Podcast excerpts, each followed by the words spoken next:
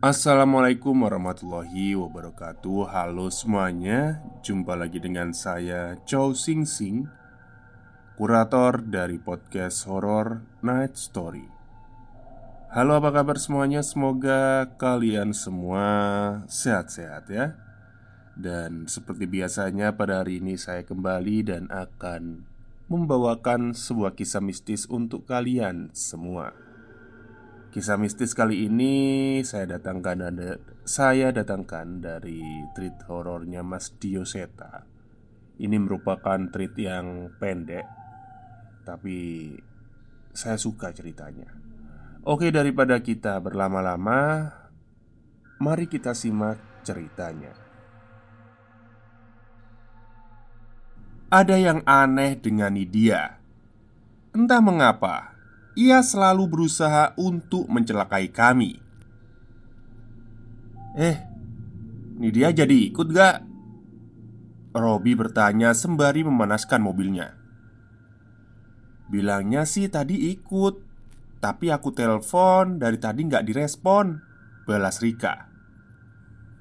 Hari ini, Rika, Robi, Nidia, dan Erno merencanakan untuk melakukan survei kegiatan UKM mereka di Bandung.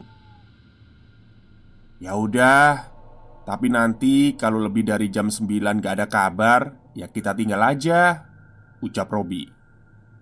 Rika mengangguk setuju.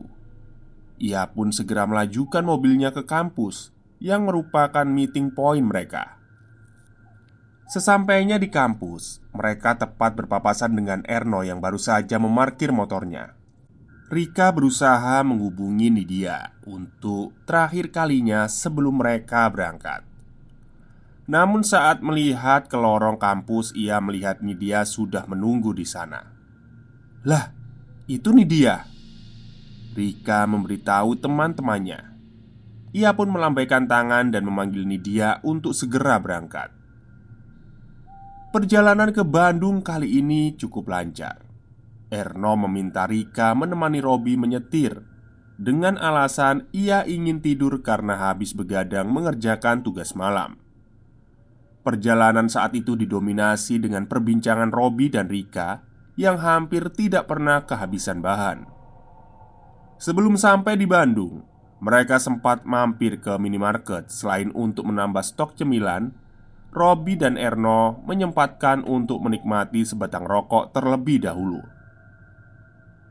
"Rika, sini!" Terdengar suara Nidia memanggil Rika yang baru saja memasukkan belanjaan ke bagasi mobil. Nidia berada di seberang jalan, dekat pedagang aksesoris. Ia melambai-lambaikan, manggil Rika. "Kenapa, Nit?" tanya Rika. Udah cepet sini. Teriak Nidia. Rika pun segera meninggalkan mobil dan menyeberang menuju Nidia. Namun Saat hampir mencapai tengah jalan Tiba-tiba seseorang menarik tangan Rika. Rika kaget seketika di depannya melintas sebuah bus jurusan Jakarta Yang hampir saja menabraknya jika ia tidak menghindar. Woi, Gila lu ya? Ngapain di sana, Rick? Bentak Robi yang menarik tubuh Rika barusan Rika terlihat linglung Itu Lydia manggil di seberang Robi mengernyitkan dahinya Ia melihat ke seberang dan tidak ada sosok Nidia Seperti yang diceritakan Rika Di depan gimana? Orang Nidia nunggu di mobil Ucap Robi. Eh tapi Beneran Ini dia manggil aku. Rika masih dengan pendapatnya. Namun saat Erno menunjukkan Nidia ada di dalam mobil Rika pun semakin bingung. Ia pun memutuskan untuk mencuci wajahnya dan melanjutkan perjalanan. Survei mereka berempat. Saat itu menuju ke Goa Belanda di Taman Hutan Raya saat sampai di sana, mereka sangat menikmati udara di sana sembari berjalan kaki menuju tempat tujuan mereka. Robi masuk bersama Rika dan Erno mengikuti Nidia memilih jalur yang berbeda. Mereka merekam beberapa video dan memfoto lokasi yang mungkin akan mereka gunakan untuk publikasi. Hampir setengah jam, Robi dan Rika mengumpulkan dokumentasi yang mereka butuhkan. Dan pas hendak keluar dari goa tersebut, tiba-tiba mereka berpapasan dengan Erno yang wajahnya pucat. "Lu ngapain, no? Habis lari-larian?" tanya Robi. "Ini dia, Rob. Ini dia hilang. Dari tadi Aku cuma ngikutin dia Tapi tiba-tiba dia hilang Ucap Erno Ah, jangan bercanda Deno. Gak lucu. Balas Rika. Sumpah. Aku udah nyariin muter-muter gak ketemu. Erno benar-benar menunjukkan kepanikannya. Saat itu juga Mereka bertiga kembali ke dalam goa. Mereka menanyakan beberapa orang dan petugas, namun tidak ada satupun yang mengetahui keberadaan Nidia. Robi yang lelah pun pergi sejenak untuk mengambil air minum di mobilnya, dan saat itu samar-samar ia melihat Nidia sedang berdiri di pinggir sebuah turunan yang menyerupai jurang. Saat itu, perasaan kesal muncul di dirinya ia merasa Nidia sedang mempermainkan mereka Lu ke mana aja sih Nid? Panggil Robi sembari menepukkan tangannya ke Nidia. Namun anehnya Tangan Robi Menembus Nidia Dan seketika kakinya sudah berada di pinggir jurang itu. Ia pun panik dan terpleset Hingga jatuh beberapa meter. Untung saja itu bukan jurang yang dalam Sehingga Robi hanya menerima luka ringan Saat itu langit sudah memerah. Di satu sisi tiba-tiba suara telepon genggam Nidia berbunyi. Nama Nidia terpampang di layar telepon genggamnya. Nidia no Ucap Rika. Angkat cepat Suruh kumpul di sini Balas Erno. Rika mengangkat telepon dari Nidia. Namun seketika raut wajah Rika berubah. Ia menatap Erno namun belum menceritakan apa pun padanya. E, ibu yakin? Ucap Rika dalam telepon. Rika melanjutkan perbincangannya sebentar dan menutup teleponnya. Rika pun mengajak Erno kembali ke mobil dan menemukan Robi sedang membersihkan luka-lukanya. Lu kenapa, Bi? Tanya Erno Ah, nggak apa-apa Lah, lu pada kenapa mukanya panik gitu? Tanya Robi. Saat itu Rika menceritakan dengan bingung. Ia mendapat telepon dari Nadia.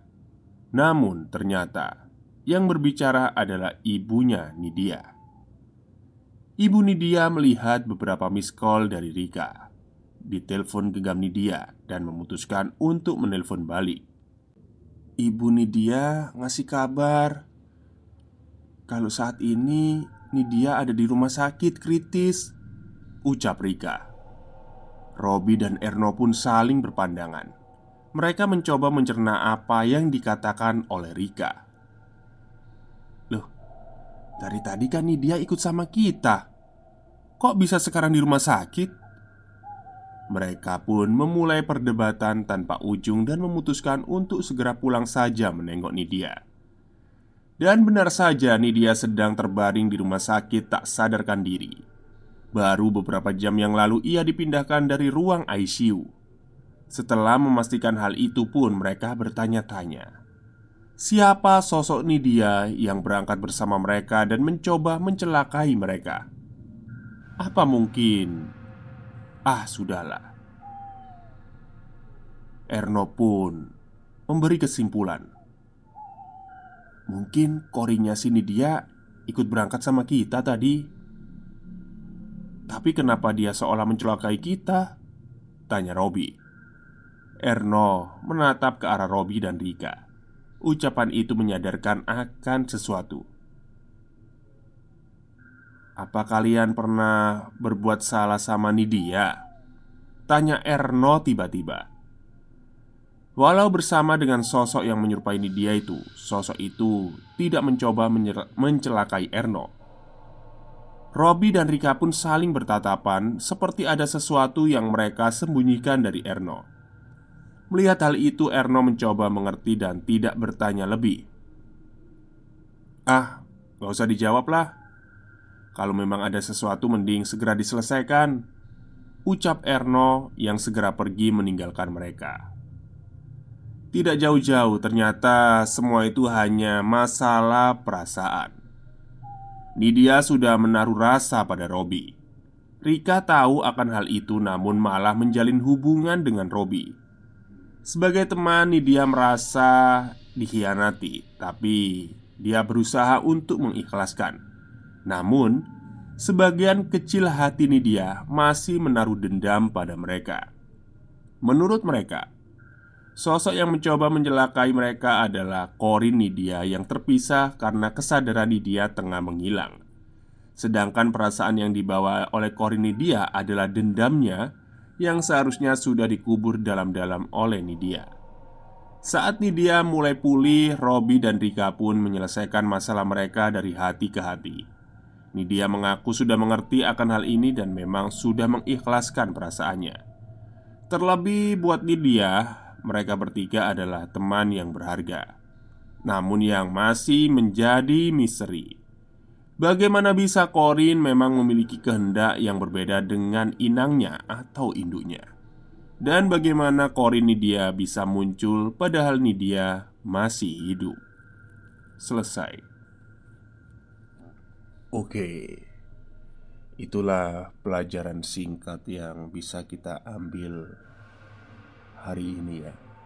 Jadi memang di zaman yang sudah Wolak-wali e zaman itu Tikung menikung itu banyak sekali ya. Antar sesama teman pun bisa Menikung gitu kan.